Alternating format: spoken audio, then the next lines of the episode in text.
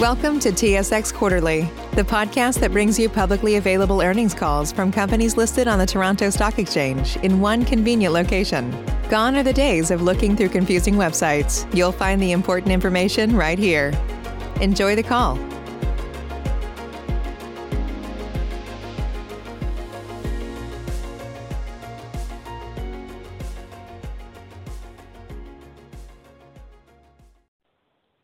Ladies and gentlemen, thank you for standing by, and welcome to today's Lundin Mining fourth quarter results. All participants at this time are in a listen-only mode. After the speaker's presentation, there will be a question and answer session. To ask a question during this time, simply press star, then the number 1 on your telephone keypad. If you require any further assistance, please press star 0. Please be advised that today's conference is being recorded. I would now like to hand the conference over to your speaker today, Marie Inkster, President and CEO. Please go ahead.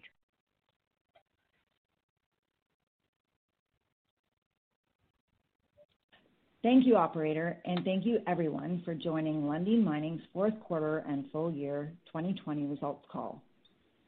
I would like to draw your attention to the cautionary statements on slide 2, as we will be making several forward-looking statements throughout the course of this presentation. On the call to assist me with the presentation and answering questions are Jinhee McGee, our Senior Vice President and Chief Financial Officer, and Peter Richardson, our Senior Vice President and Chief Operating Officer. On slide 4, I want to take some time to touch on several of Lundin Mining's achievements in 2020, as they place us in an excellent position to perform well in 2021 and the years ahead. While responding to COVID-19 required that we adjust some of our plans earlier in the year, we had our share of challenges in the fourth quarter. We acted quickly and decisively to overcome these. The loss of our colleague at Neves-Corvo in the third quarter remains top of mind within our organization. A fatality is a rare event within Lundin Mining because of the dedication and focus of our workforce when it comes to safety.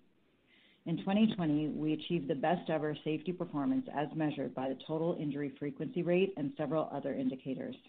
This achievement is particularly notable in a year filled with the distraction, both personally and professionally, of a global pandemic. We achieved our most recent production guidance for all metals with cash costs in line or better than our guidance, including notably low first quartile cash costs at Chapada and Eagle. This led to the generation of nearly $860 million of adjusted EBITDA in a volatile metal price environment over the course of the year. We were able to complete our Candelaria mill optimization project in the fourth quarter and make progress on growth initiatives. We were achieving excellent progress advancing the zinc expansion project at Neves-Corvo prior to our proactive decision to temporarily suspend the project to protect the operation and the local communities from the onset of COVID-19. Minor works continued throughout the year, and the project officially restarted in January of this year. At Chapada, following a brief suspension of the exploration program in March, we were able to ramp back up quickly and safely and completed nearly 42,000 meters of drilling that will help inform our expansion studies. And at Candelaria, we progressed our internal studies evaluating medium-term opportunities to expand the underground mines. Lastly, we remain focused on value creation through disciplined allocation of our shareholders' capital. In late November, we announced an anticipated 50% increase to our regular dividend. This increase to an annualized 24 cents per share was approved by the board yesterday. We continue to pursue actionable M&A while remaining disciplined to our strategy and our criteria. In short, we are very well positioned to deliver on our strategy and drive shareholder returns. With that, I will turn the call over to Jinhee to highlight the full year 2020 financial results. Jinhee. Thank you, Marie. Looking at a summary of our results on slide 5, our operations in aggregate produced nearly 420,000 tons of base metals in 2020, including over 96,000 tons in the fourth quarter. In addition, we produced 163,000 ounces of gold in 2020, an increase of 15% year over year, with the full year's contribution from Chapada. For the year, we sold over 380,000 tons of payable base metals and generated revenue of over $2 billion. Fourth quarter revenue totaled $530 million, including positive price adjustments for prior period sales. prior period price adjustments had a negative $50 million impact on revenue, or 8 cents per share for the year. However, with strengthening metal prices, the fourth quarter impact was a positive $48 million, or 6.5 cents per share. A detailed breakdown is available in our MD&A. Consistent with the prior year, 65% of our revenue was generated from copper sales in 2020. Gold contributed 12% to revenue, up from 9% in the prior year, with a full year contribution from Chapada and the increase in the gold price. Zinc, nickel, and lead contributed a combined 19% to total revenue in 2020, down from 23% the prior year, largely a dilution effect with the first full year of copper and gold sales from Chapada. We remain predominantly leveraged to copper and well diversified geographically. Slide 6 presents a summary of the full-year financial results. I will also touch on our fourth quarter results. 2020 revenue was 8% greater than last year, mainly attributable to the first full-year contribution of the Chapada mine following acquisition, as well as higher realized copper and gold prices. Gross profit was 13% higher, reflecting the Chapada acquisition and offset by higher depreciation. Attributable net earnings from operations were 23 cents per share for the year, in line with the prior year, and 16 cents per share for the fourth quarter. Fourth quarter earnings were higher than the comparable period in 2019, primarily due to higher realized metal prices, partially offset by lower copper sales volumes. Adjusted earnings were 31 cents per share for the year and 15 cents per share for the fourth quarter. Fourth quarter adjustments include $5 million of costs associated with the labor action at Candelaria and nearly $4 million for project standby and suspension costs. Details of the adjustments are broken down in our MD&A issued last night. We generated adjusted EBITDA of $857 million in 2020, a 21% increase over 2019, including $235 million generated in the fourth quarter. 2020 cash flow from operations were $566 million, in line with that of 2019. When adjusting for non-cash working capital changes, operating cash flow was $645 million, or 88 cents per share, 17% greater than last year. Fourth quarter capital expenditures on a cash basis were $100 million, bringing the total spend for 2020 to $431 million, marginally lower than the most recent guidance of $445 million. We ended the year with $141 million in cash and equivalents and net debt of $63 million. As of February 18th, these numbers had further improved to $165 million in cash equivalents and $50 million of net debt. Lastly, our board of directors declared regular quarterly dividends of 4 cents Canadian per share, totaling 16 cents Canadian per share in 2020. And yesterday, our board approved an increase in the next quarterly dividend to 6 cents Canadian per share, or 24 cents Canadian per share on an annualized basis, an increase of 50%. I will now turn the call back to Marie to discuss our operations and projects.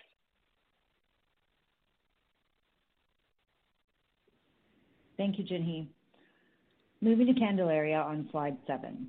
In December, after reaching new collective agreements with all unions representing employees, the operation safely ramped back up to full production and exceeded our most recent guidance, producing nearly 127,000 tons of copper and 76,000 ounces of gold at cash costs of $1.45 per pound of copper for the year. The fourth quarter cash costs includes the expense of approximately $13 million associated with the new collective agreements, though it excludes $5 million of costs directly associated with the labor action. This is detailed in the MD&A. The Candelaria Mill Optimization Project is now complete with the installation of the final ball mill motor completed in December. Full year capital expenditure of $216 million is modestly below guidance of $225 million. 2021 capital expenditures are forecast to total $345 million, including $160 million on waste stripping. Candelaria is positioned to deliver 40% production growth this year on improving copper head grades and achievement of planned processing rates. Our 2021 guidance reflects our expectation that copper head grades will be similar to those in the second half of 2020 as we start the year and increase as mining progresses to lower, higher grade benches in the open pit. 2021 copper C1 cash costs are expected to decline to $1.35 per pound on this increased production. Moving to Chapada on slide 8, the Chapada team responded quickly to the motor mill damage event late in the third quarter with effective action plans to minimize the production impact. 2 spare motors were installed on the SAG mill in early October and enabled resumption of milling at approximately 35% of the nameplate capacity. Throughput was further improved with the installation of a motor loaned from Samarco on the ball mill in mid-November, and a return to full processing capacity was achieved in late December with 2 repaired motors received at site and installed. The remaining 2 motors that were successfully repaired and are being maintained as spares. The operation exceeded our most recent guidance, producing over 50,000 tons of copper and 87,000 ounces of gold for the year.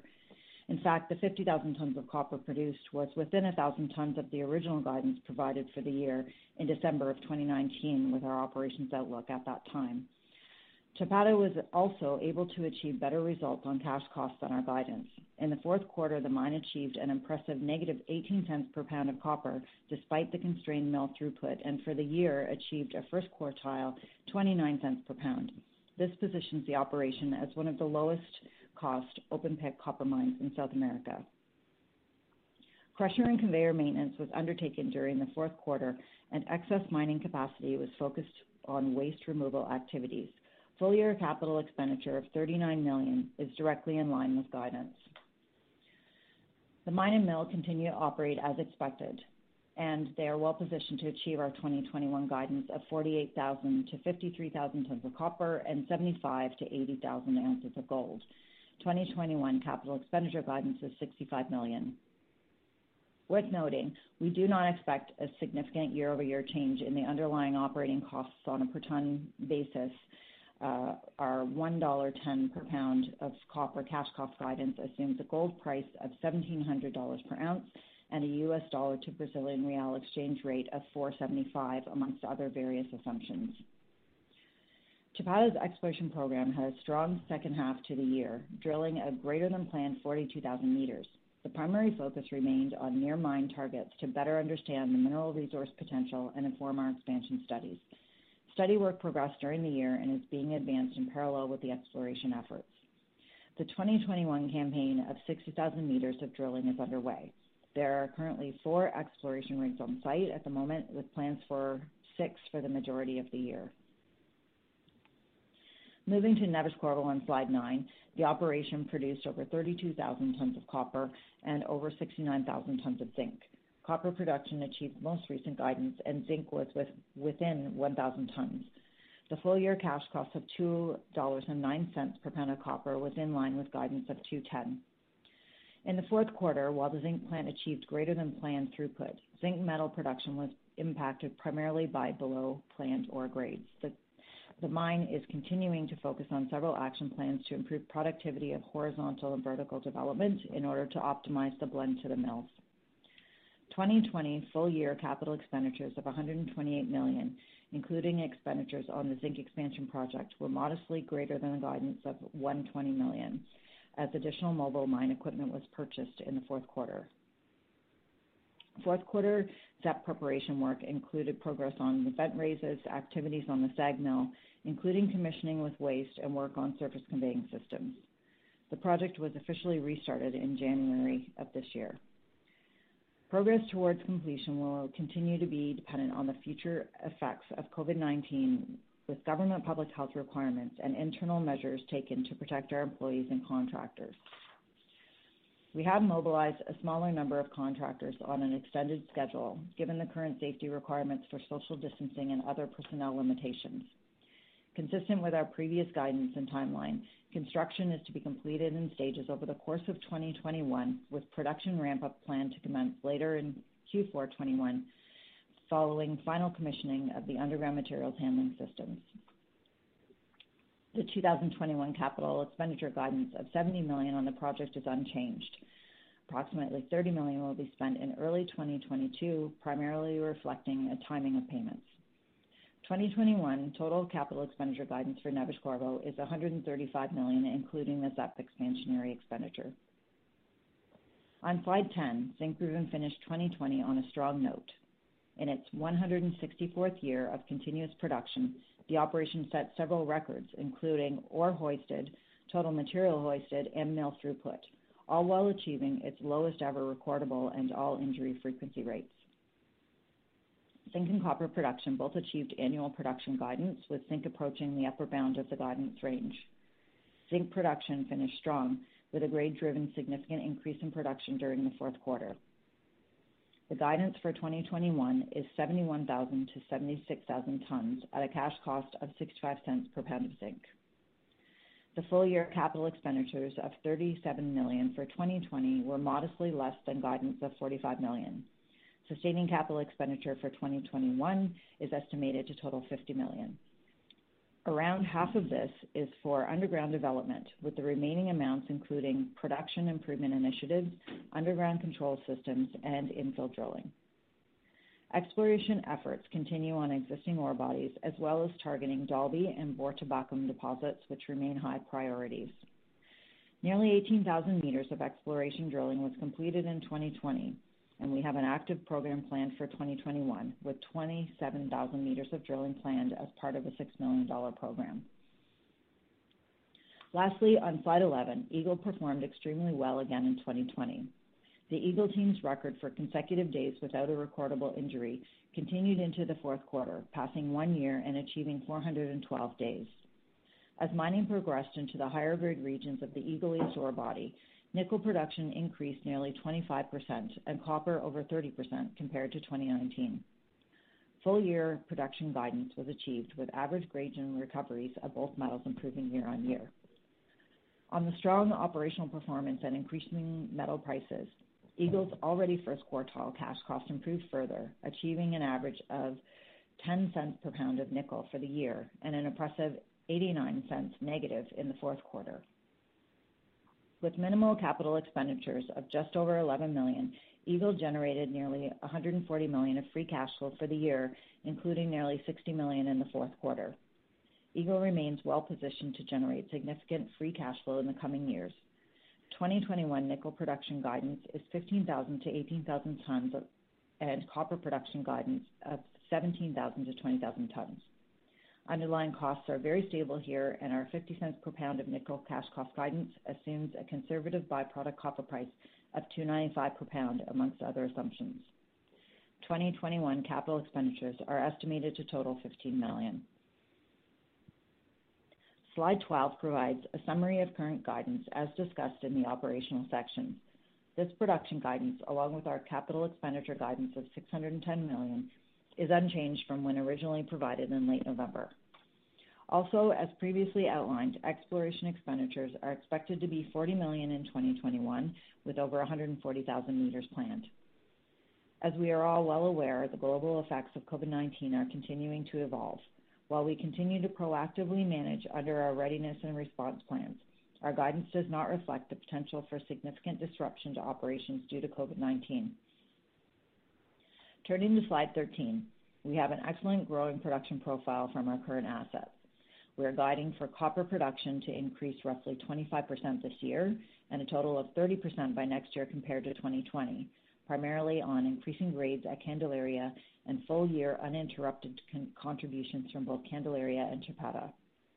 Zinc production is forecast to modestly increase in 2021, and as the zinc expansion project is completed and fully ramped up, is set to increase 65% in 2023 compared to 2020 and be roughly 230,000 tons per annum.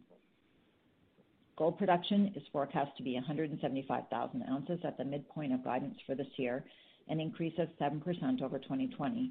Of this, nearly 110,000 ounces are unencumbered and receive full market pricing.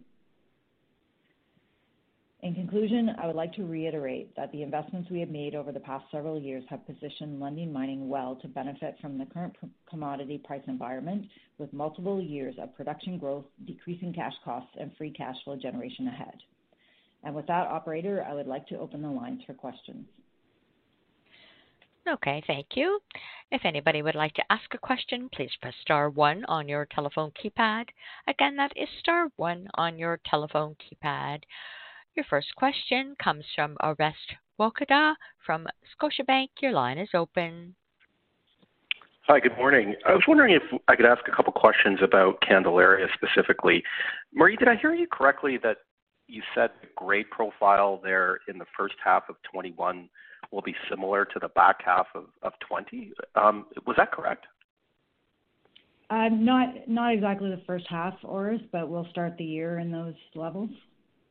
We expect it to improve as we go throughout the year. Okay, so you're going to start out around the kind of 0.55 level.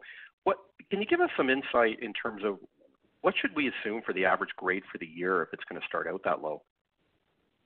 Well, I mean, you can probably back into it from the guidance, but when you look at last year, we were directly in line with our technical report issued in 2018 when you look at the grades. So there shouldn't be any great surprises. We know that it gets better as we get deeper in the pit, and so we'll have an improving profile. Peter, I don't know if you want to comment on that. We don't typically guide on grade, but just some general guidance there. No, but it's, as you said, we know that phase 10 improves with depth, and we're getting deeper and deeper down in phase 10. So okay. That's all according to the technical report from 2018. Okay. Now that you've completed the mill optimization, can you give us a sense of what kind of throughput levels are you achieving, and has the ore hardness issue gone away? Sure. Peter, did you want to take that one? Yeah, so first of all, CMOP, the mill optimization project, the aim there was to increase throughput by 4,000 tons a day and also improve metal recovery, copper, by 1.7%. That was the goal of the target. We are seeing better throughput as we also get lower down on phase 10. As we've said previously, the lower we get down on phase 10, the softer the ore is.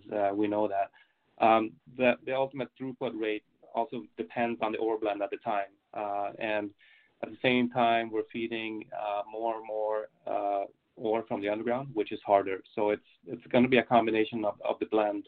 But we're seeing better throughputs as we get deeper down in phase 10. We'll also see we have more power now in the secondary mills. Are you getting close to that kind of 80,000 tons a day level? Is that kind of what we should be thinking about? We don't disclose the info on this quarter, but throughputs are improving. Okay, but is that ultimately where you're going, or where Candelaria is going with the improvements, 80,000 tons a day? Yeah, yes, I think we've been there, Orest, at those levels, and so. We just finished with the last installation of the ball mill motor. We're working on new liners, so we'll probably have a couple of months where we work out the kinks and the new with everything in place. But yeah, I'd say that we're looking at that as a typical level that we would aim to achieve on a consistent basis. Thank you very much. And your next question will come from Jackie Przybylowski from BMO Capital Markets. Your line is open. Thanks very much. Just a couple of other project update questions, maybe. First of all, on the ZEP, can you maybe talk a little bit about remobilizing the contractors there? I know that you mentioned it in the early part of the call. It was difficult to keep the contractors on site due to COVID. How's that situation in Portugal right now, and is remobilization going well, or is that at all a risk as you ramp that project back up? Yeah, we don't see it as a risk. We had built into our timeline that we would be mobilizing with less people on site, smaller numbers, and an extended schedule. So that's built into our base case. Peter, do you want to talk about the project and what we've been doing and the remob? Sure.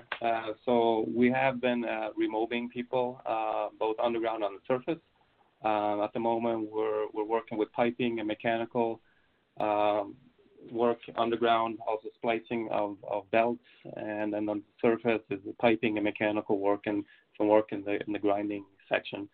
As Marie said, we had built that in our time schedule.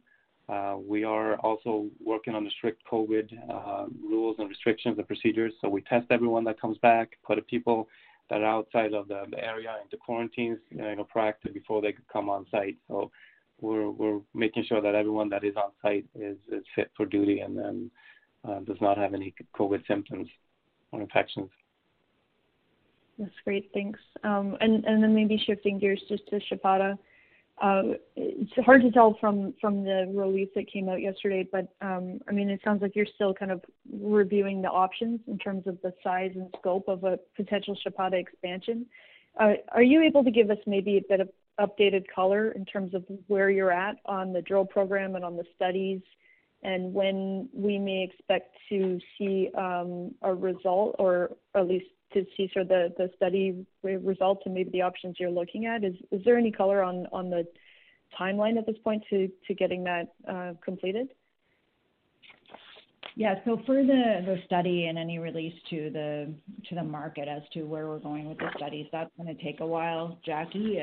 We're looking at a mid-year internal review with our board of the various scenarios, and we do continue to study the scenarios, everything from the modest expansion work up to a doubling. So there's three primary scenarios that we're looking at. But as you mentioned, the exploration program will really feed into that, and it's been going very well. We did curtail the program early in the year in 2020, but we ramped up quite quickly and were able to complete more than the 40,000 meters that we had originally targeted. And then another 60,000 meters this year is what's in the plan. So, and we don't think we'll have any issue meeting that target, and that will be important to inform the studies as well. So I would say that the next update that we would provide would be on, an exploration update, probably mid-year, if we can have a reasonable update at that time. And we're working on some different land acquisitions and other things. We hope to have those wrapped up within the first two quarters so that we can provide an update in mid-year. And then probably the studies will be a bit longer before we come to ground on which avenue might be appropriate for the expansion scenario. Is this the schedule seems like it's a little different from what you had first thought when you acquired the property. Is it because of COVID and the delays that you experienced in drilling related to COVID? Is it an issue that the opportunities are just maybe there's more opportunities than you expected, and you just want to sort of investigate all of them, or what exactly is the cause of this exploration kind of taking longer than you initially thought? Yeah, I think there's a lot of opportunity, and it's really, if you're talking about building a new plant or moving significant infrastructure, you want to make sure that you have the drilling done to support where you're going to put those things, where the future center of gravity is going to be. Make sure you're not repeating what's happened already, which is infrastructure on an ore body. So, there's a lot of information coming from the drilling programs, and a lot of good work ongoing on the various scenarios. So, we don't want it to take forever, but we do want to make sure that we have, the best information that we can before we go forward with a major investment. Sounds great. I may hop back in the queue, but I'll let somebody else jump on. But congrats on a great quarter. Thanks. Thanks, Jackie. And your next question comes from Ioannis Masvoulas from Morgan Stanley. Your line is open. Hello. Good morning, and thanks for the presentation. Three questions from my side. The first one on Chapada again, just a follow-up to Jackie's question. Should we be thinking about full update on the expansion option in early 2022 now instead of back end of this year? Then the second question around Neves-Corvo. You seem to be putting a lot of effort on optimizing the ore mix and improving the development rates, but is that going to benefit Q1 production, or shall we expect a slow start to the year for Neves? And the third question from me is just on capital allocation, we're seeing the step up in production rates this year and strong metal prices suggesting a nice step up in free cash flow, but at the same time, dividend yield is below 2%. So I'm just trying to figure out in terms of timing on any additional cash returns.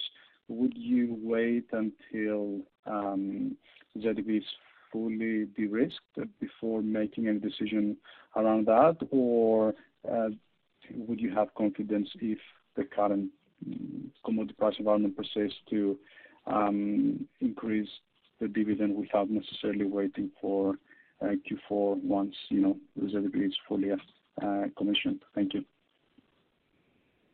Okay, sure. So we got three there.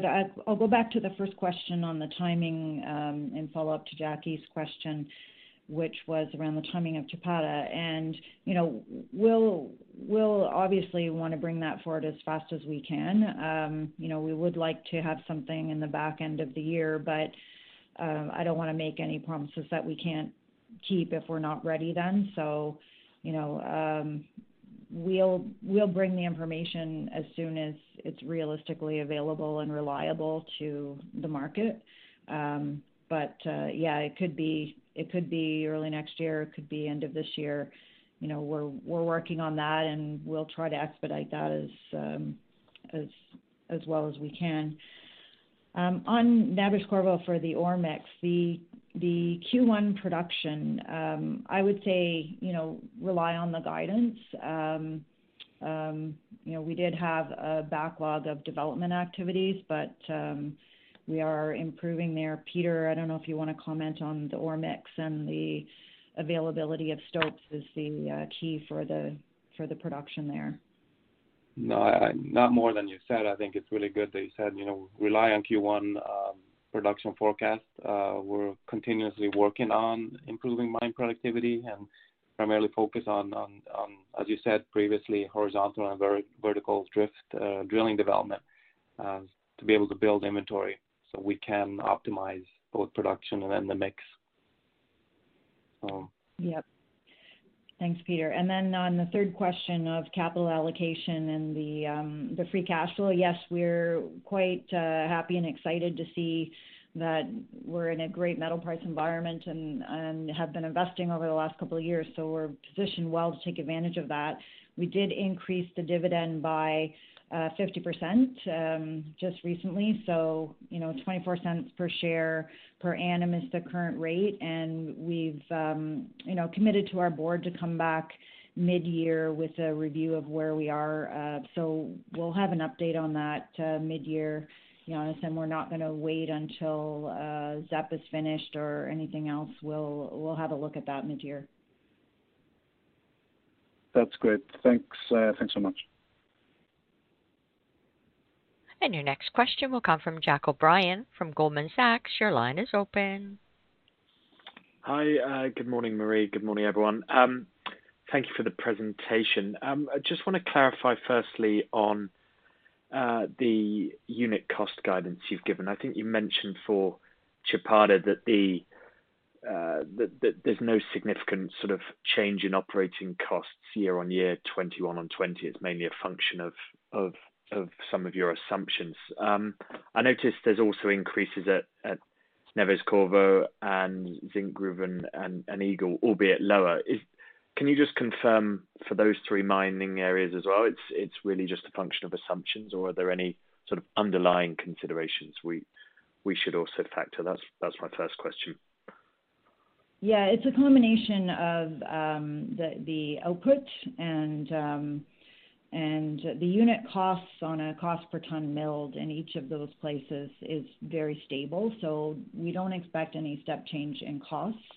Our budget assumptions are in the table where we put our cash costs. They're very small, so you need a magnifying glass to see them. But we do use, say, for example, 475 real was our assumption for our 2021 budget.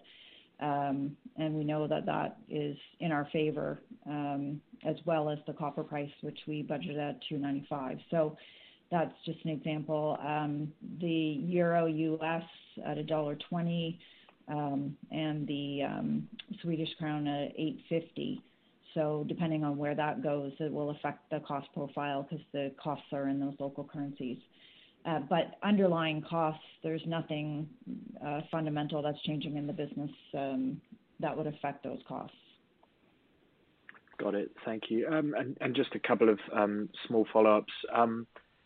Are there any? Can you remind us just if there's any other sort of union negotiations due in 2021 across your portfolio? Typically with Brazil, it's an annual negotiation, and they pass quite calmly and without an event. Our Chilean mines, which are the ones, of course, that people will be most concerned about, and typically is a more prolonged and difficult process of negotiation. We don't have any expiring contracts until 2023. We just agreed a new contract in Portugal. Peter, I'm not sure of the duration of that. I know there's an annual salary adjustment, but I think the union agreement itself hasn't changed in many, many years. Yeah, that's correct. Yeah, and then in Sweden, annual. Yep. We just closed the ones in Sweden as well. Yes. Yep. And Eagle mine is not unionized. Okay, that's incredibly helpful. Thank you very much. And then just the final one. Obviously, you've touched quite a lot on some of your exploration and sort of internal expansion opportunities. First, was just wondering, and actually I noticed your guided exploration spend is actually sort of down fairly meaningfully for 21 on 20. So just interesting thoughts there. And then I guess the follow-up, you know, given that there is so much in sort of your existing footprint or near it, should we assume that kind of internal opportunities are your first priority over M&A? I would say that they're not mutually exclusive, and if we found a good project, we would definitely take advantage of that and invest and drill. And we continue to look for properties that we can develop and drill. And we have a team in Toronto and in South America looking at opportunities on the early stage exploration side. So, you know, we don't have any, you know, we have a lot of opportunity around our sites, which is why you see the big budget around our sites, and it's very prospective. But I wouldn't take that as an indication that we don't have interest in other opportunities. I'd say the opposite, that we would like to have additional opportunities, but we do have very good opportunities in and around our sites. I think one of the big differences is the Zinkgruvan program is a lot less in terms of spending this year, but that's because we've moved a lot of the drilling from surface to underground. So even though we still have a lot of meters planned, I think it's 27,000 meters, Peter, correct me if I'm wrong. We still have a lot of meters planned, but they're drilling from underground base, so it's a lot cheaper than the surface drilling. So that brings the budget down quite a bit. So, but no, we have okay, you know, a lot of prospectivity, a lot ongoing, and we'll continue to be active on the exploration front. Great, thank you, Marie. And your next question will come from Daniel Major from UBS. Your line is open. Hi, and thanks for the presentation. Couple of questions and slightly follow-up questions, but I'll ask them anyway. On the sort of cash returns and the balance sheet, if we look at the cash generation this year, and certainly if the super cyclists out there are right, you know, there's going to be a large net cash position at the end of the year. Can you give a preference at this stage, special dividends or buybacks, and do you intend to be exercising anything on the NCIB at this point and at this share price level? First question. Yeah, so I would say that given where we are in the cycle and we're high above our long-term pricing, and you know, we're not at our all-time high for our stock price, but we have a very good, healthy stock price, it's probably less likely that we would undertake a buyback at this point in the cycle, and more likely to give returns in other ways. Okay, very clear. Thanks. And then second question, I mean, from what it sounds like on your comments around the Chapada expansion, you know, we're not likely to hear much till the end of this year or early next year. Is it fair to assume then that it's unlikely that you would be able to deploy meaningful amounts of capital into that project until 2023? If that is the case, should we be assuming CapEx somewhere around the 450, 460 million mark in 2022? I'm not sure what our you'd probably be able to get the number from our technical reports because they're pretty fresh. I would say you're probably in and around the right ballpark. I mean, we go between, call it, you know, 500 million and, you know, 375, depending on where we are with pushbacks in the various pits. So there is a bit of a range there. I would say averaging, you know, 400 plus or minus 100, depending on what we're doing and where we are. But I wouldn't say your number is off base. I would, without having all of the information right in front of me for that year, I wouldn't say that you're materially off base. And just is it correct to assume it's unlikely that there's a huge amount of upside risk from that, driven by Chapada? No, and I would say that if we are going to invest in a project, it would be one with a good return. So where you have cash flow reducing in the near term, you should have a NAV bump in the long term.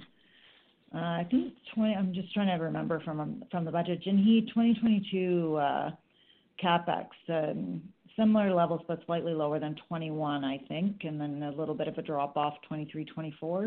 Do you recall? Yes, that is correct, Marie. Great, thanks. And your next question will come from Abhi Agarwal from Deutsche Bank. Your line is open. Morning, all. Congrats on a strong set of results amid such a challenging year. Thanks for taking my questions. I have 2 questions, please. So the first one is on the balance sheet. When you think about balance sheet, is there a net cash level you think about in case you have to execute on a transaction? And my second question is a generic question on inflationary pressures. A lot of your peers who have reported have highlighted inflationary pressures coming through.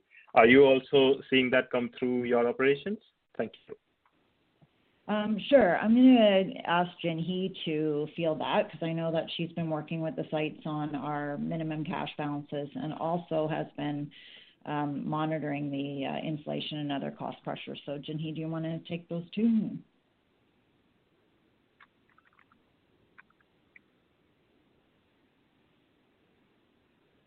Jinhee, you may be on mute. Oh, I was on mute, sorry. Sorry, I didn't catch all of the first question. Can you just repeat the first question? Oh, sorry, go ahead. Oh, sorry. So my question was, when you think about the balance sheet, is there a net cash level you think about in case you have to execute on a transaction? Yeah, sorry. No, when we think about executing on a transaction, we look to... we can always borrow to execute on transactions, so we don't manage our net cash for purpose of transacting. We look at shareholder returns from our operations, and then we can look at borrowing if needed to act on transactions. And then I think your second question was on the inflation, and. Overall, we're not actually seeing any significant general cost inflation at our operations at this time. Where we are seeing some inflation is, or expecting some, would be in some specific consumables. Like, for example, in the grinding media, we are expecting some increase there because of the current steel prices. And, again, another one like diesel, again, is another area where you know, the price will be impacted by broader markets, but generally, I would say our operations are not seeing significant general inflation. And I think, you know, when we look at some of our maintenance service contracts, some of those, many of our operations have long-term service contracts. So again, not seeing a short-term inflation impact. On a country-by-country basis, I think Brazil is one that's experienced a little higher inflation in the recent year. And I think there, though, at Chapada, what we have going for us is that the exchange rate there is quite favorable, and so it's offsetting any of the inflation that we might see. So, again, I guess overall, really not expecting you know, we're experiencing costs in line with our expectations and more of an impact, I would say, on our lead times and prices at this point. Got it. Thank you. And your next question will come from Ioannis Maspoulas from Morgan Stanley. Your line is open. Okay. I have a couple of follow-ups, if that's okay. The first on Chapada. In terms of the expansion, my understanding was that if you were to go down the path of a significant expansion, let's say in the order of 50 or 100% of the existing throughput rate, that would require extensive permitting process that could take a bit of time. Could you just remind us how long could that to, you know, first production if you were to announce a plan, let's say 1st of January 2022, how long would to take to actually get the approval and hypothetical construction timeline? And then secondly, in terms of working capital, I was just wondering, because you have had the disruptions around Candelaria and Chapada in Q4. Is there any excess inventory that you may have to work through, or do you feel that overall inventory balances and working capital in general is at normal level as of the end of Q4? Thank you. Okay, yeah, sure. On the expansion permitting timelines, the permitting process in Brazil has changed recently. It used to be based on throughput levels and tonnages and things, but now they've moved to a footprint-based type of scenario. Peter, I know you've been looking into this and have been talking about the permitting timelines and potential timelines. Can you give a little more color on that? Well, it's a little bit early to say on the timelines for the project. It all depends on what alternative is chosen at the end of the day. Permitting timelines, they have been increasing, so it's also difficult to say. It's going to also reflect finally on what alternative is chosen. So I don't know if we can say much more now on that, Marie. Yeah, I think if you look at, you know, say a new EIA in Chile takes, it used to be 24 months and now it's probably closer to 36 months, but yeah. It would probably be, you know, something less than that, and there's probably, it'd probably be less than half of that, but there might be preparatory works that you could do in the meantime and other things that you could do to advance the project while you're waiting for certain permits. So again, you know, Peter's correct, it's difficult to say exactly, but we would anticipate that we you know, could start early works and do different things within the existing footprint as we wait for any major permits that are required. On the working capital excess inventory, Jinhee, did you want to address that one? I'm not aware of anything, but you may be. Yeah, sure. I'd say we have a little bit more in the inventory than we did at the end of the third quarter. That's because we did have a shipment delayed at Candelaria. But I would say it is in line with what it was at the end of last year. So I wouldn't say it's excessively too much inventory at the end of the year, but it is a little bit higher than it was at Q3. Okay, great. Thank you. Thanks again. And your next question will come from John Tumazos from, your line is open. Thank you very much. Could you review what your size thresholds are for new projects in terms of mine life, total tons, copper equivalent, NPV or IRR. There are few big porphyries available, but there's a lot of little projects dancing around. Yeah, typically we wouldn't look at something under, say, a 50,000 ton copper equivalent unless we felt there was a prospect to get it above that. And the reason for that is that, you know, an operation takes an equal amount of management time and effort if it's, you know, 20,000 tons or if it's 200,000 tons, if it's got challenges. So, you know, we don't want to be in the position where we have, you know, 15 mines and 10 of them offer you 5% of your NAV. You know, that sounds like a big managerial and administrative nightmare for not a lot of return for your efforts. So we'd rather focus on things that are going to be meaningful. And if we're going to acquire something, to make sure that we're spending our efforts on things that are going to make a difference for the company. And then in terms of mine life, I think Eagle was a very special one for us, and it remains very special in terms of being an exceptional ore body, and you'll see from the free cash flows that it's an excellent operation. We wish that it had a longer mine life, and so typically with mine life, we're looking at things of a greater than 15-year mine life, and recognizing that, you know, we're lucky with Eagle that we were able to find Eagle East, and that we're benefiting right now from some very good pricing. But in this business, you know, we've been below our long-term copper price for almost the last 10 years. And so if you have a short mine life and you invest at a long-term pricing, you may not make your money back if you don't have you know, if you can't ride at least one or two of the cycles, then you risk not making your money back in this business. So we do look at that from time to time, but we really have been sticking to our criteria in terms of what we're looking for. Does this mean only porphyries, and that you can save time by just skipping VMS deposits? No,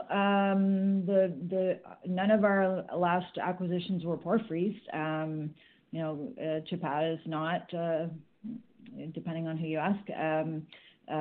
Candelaria is an IOCG, and Eagle was a sulfide. So it doesn't necessarily mean that we won't look at those types of ore bodies. I mean, we do have a very good underground expertise within the company. We have, you know, that's one of our core skills. And so, you know, large block caves and at Candelaria, for example, we're doing 14,000 tons per day, which is one of the larger non-block cave underground mining operations. So I think, you know, our minds are open, and we'll look at various options for things. Thank you.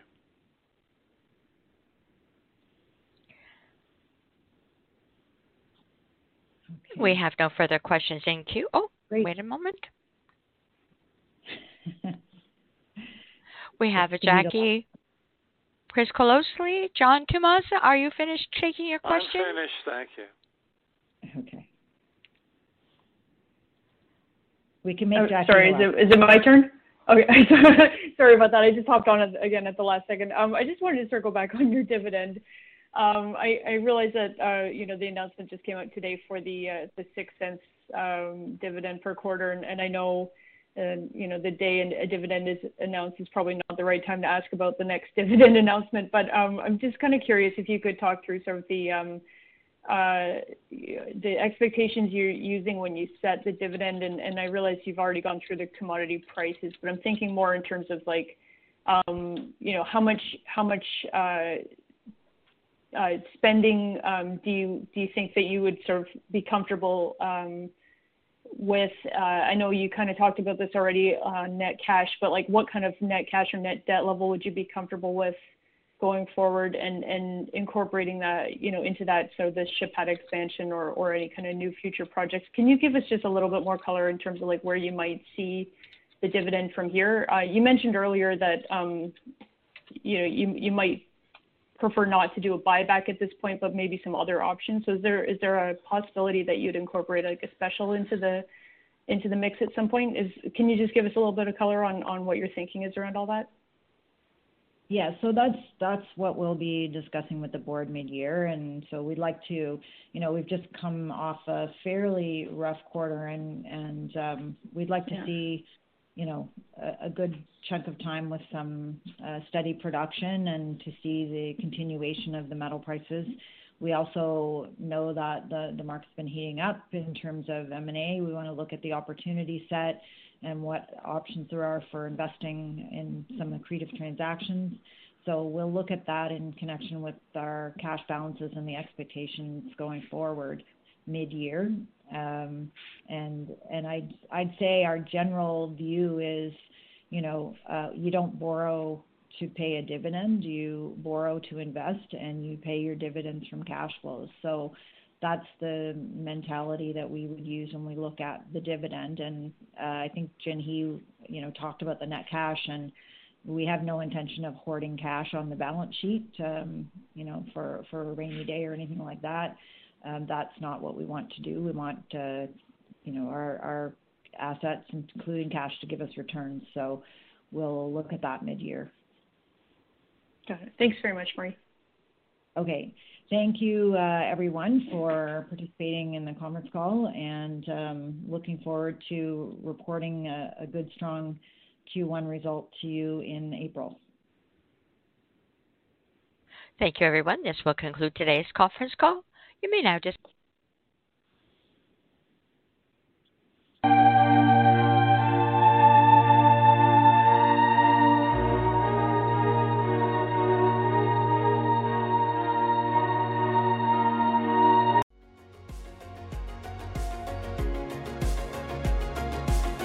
Thank you for listening to TSX Quarterly. If you enjoyed the cast, remember to leave a good rating. And remember, for any additional inquiries, please consult the company's investor relations section on their website. See you next time.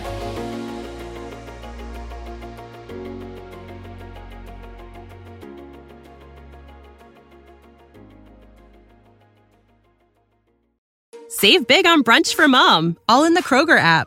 Get 16-ounce packs of flavorful Angus 90% lean ground sirloin for $4.99 each with a digital coupon. Then buy 2, get 2 free on 12 packs of delicious Coca-Cola, Pepsi, or 7-Up, all with your card. Shop these deals at your local Kroger, less than 5 miles away. Or tap the screen now to download the Kroger app to save big today. Kroger, fresh for everyone. Prices and product availability subject to change. Restrictions apply. See site for details.